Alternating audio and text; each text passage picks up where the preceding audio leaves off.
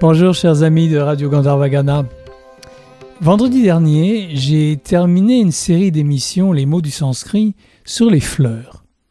Et j'hésite sur le choix du mot qui va suivre. J'ai pensé à parler de bhakti, car en parlant de fleurs, j'ai déjà beaucoup parlé de bhakti, car euh, c'est quand même vrai que dans nos actes d'adoration, nous utilisons des fleurs. Et puis finalement, j'ai choisi de rester encore sur les fleurs, mais sur une fleur particulière, le lotus. Vous connaissez sans doute le mot Padma, qui signifie lotus en sanskrit. Mais il en existe de nombreux autres, ce qui est la preuve de l'importance que les Indiens apportent au lotus et à tout ce qu'il représente. Et chacun de ces mots a une connotation particulière, ce qui permet au poète ou au rishi qui a transcrit le texte de choisir celui qui convient le mieux à ce qu'il souhaite exprimer ou à ce qu'il souhaite adorer. Le mot le plus courant est Padma. C'est le lotus rose. Il est un symbole de beauté et de pureté. Au-delà de la fleur bien connue, Padma désigne aussi certaines marques sur la tête d'un éléphant, une formation particulière d'une armée, les centres psychiques du corps subtil, aussi appelés chakras, les roues en français, et aussi l'un des trésors du dieu Kubera, et même le nombre énorme 10 puissance 19. Bien sûr, Padma est l'ornement courant des temples parce qu'il évoque symboliquement la pureté. Mais examinons d'où vient cette idée de pureté associée au lotus. La tige de lotus monte du fond de l'étang. C'est pour ça qu'il se nomme Saroja. Ja né de Saras, l'étang. Saroja, né de l'étang. Son rhizome se dit Bissa en sanskrit. Il se développe au fond de l'eau et c'est pourquoi le lotus s'appelle Bissini.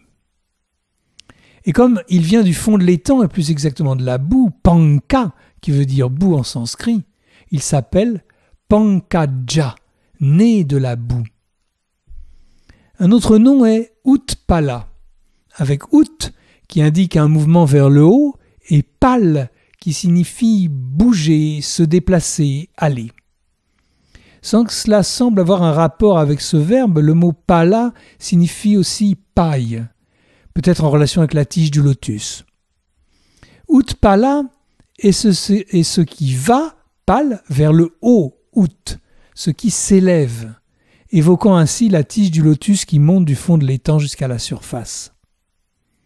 Plus précisément sur le plan botanique, Padma, Saroja, Pankaja désignent le lotus rose, alors Kutpala est le lotus bleu. Le lotus bleu a d'autres noms. Pushkara, étymologiquement kara, la main, et push, qui nourrit. Ou bien Rajiva, qui signifie Iva comme Raji, une ligne, une rayure. Rajiva comme une rayure. C'est la fleur qui est munie de raies, rayée comme l'antilope, qui porte d'ailleurs le même nom. Rajiva.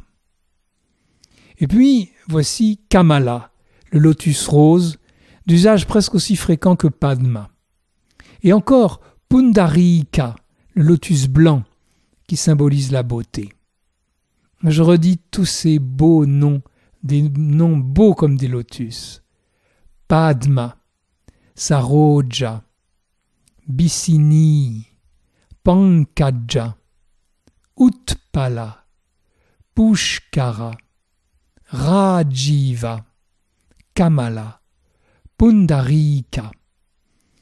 Cela fait neuf noms différents. Si vous en connaissez d'autres qui m'ont échappé, n'hésitez pas à m'en faire part. Donc le lotus symbolise la pureté. C'est ce qu'énonce ce verset de la Chandogya Upanishad. Je vais te parler de ce brahman que tu désires tant connaître. Un acte négatif ne reste pas attaché au connaisseur de ce brahman, pas plus que l'eau ne s'attache à une feuille de lotus. C'est bien sûr un maître qui parle à un disciple. Mais peut-être ce verset a-t-il inspiré celui-ci de la Bhagavad Gita. Après avoir abandonné tout attachement.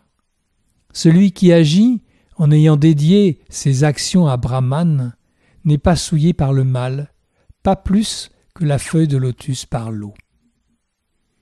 Ici, c'est le mot Padma qui est utilisé. Padma Patra. Patra, la feuille, Padma du lotus. L'eau glisse sur la feuille de lotus sans qu'elle soit mouillée.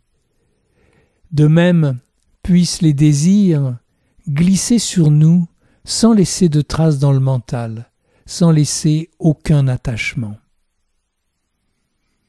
Et ce que dit la Chandogya Upanishad, c'est pour cela d'être attaché à la connaissance de Brahman. Quant à Pundarika, c'est le mot utilisé dans un verset védique pour saluer le dieu Vishnu, qui est l'univers entier. Pundarika Aksha, celui qui possède Aksha, les yeux, Pundarika, de lotus. Yahasmaret Pundarika Aksham Sabaya Byantaha Shuchihi. On devient pur intérieurement et extérieurement quand on se souvient de celui qui a les yeux de lotus. Le lotus symbolise l'univers qui s'élève des eaux primordiales et se manifeste dans sa gloire. Pensez à cette image d'avant la création de l'univers où l'on voit le lotus s'élever du nombril de Vishnu, Vishnu qui est installé sur le serpent Shesha, flottant sur les eaux primordiales. Le dieu Brahma est confortablement installé sur le lotus, d'où il va créer le monde.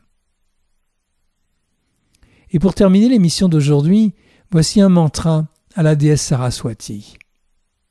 Om Saraswati Mahabhage Vidye Kamalalochane Vidyarupe Vishalakshi Vidyam Dehi Namostute. Om, ô Saraswati, la plus auspicieuse, Ô connaissance aux yeux de lotus, ô toi qui es la connaissance par essence, toi qui as de grands yeux, donne-moi la connaissance, je te rends hommage. C'est Kamala Lochane, connaissance, Vidya Rupe Kamala Lochane, connaissance aux yeux de lotus. Remarquez comme l'association entre l'œil et le lotus sont fréquents dans les textes. Nous avions tout à l'heure en parlant de Vishnu, Pundarika Aksham, Aksha l'œil, Pundarika de lotus. Et maintenant nous avons, en parlant de Saraswati, Kamala Lochane, Lochana l'œil, Kamala de lotus. Quant au nom de la déesse Saraswati, il rappelle ce que j'ai dit tout à l'heure sur l'un des noms du lotus, Saroja, né de l'étang, c'est-à-dire Sarasja. Le mot Saras, lac ou étang, se retrouve dans le nom de la déesse. Elle est Vati, semblable à Saras, un lac. Mais aussi, Saras, c'est aussi l'eau du lac. Elle est aussi belle que l'eau pure d'un lac immobile. Dans le Rig Veda, Saraswati est le nom d'une rivière, l'une des rivières sacrées qui coulaient en Inde du Nord à l'époque védique, comme la Sindhu, la Ganga ou la Yamuna. Elle a disparu aujourd'hui, au moins physiquement, car elle coulerait encore dans le ciel. L'animal monture de la déesse Saraswati est le cygne, Hamsa. Et bien sûr, elle est souvent représentée au bord de l'eau avec le lotus et le cygne, jouant de la vina, car elle est la déesse de la musique, de la connaissance vidya et aussi des arts et des lettres. Elle est l'épouse de Brahma, justement le dieu qui repose sur le lotus qui monte du nombril de Vishnu. C'est sur ce très bel hymne à Saraswati, Kamala Lochana, à l'œil de lotus, que nous nous arrêtons aujourd'hui. Je vous souhaite un beau week-end et je vous dis à vendredi prochain. J'ai encore de belles choses à vous dire sur le lotus.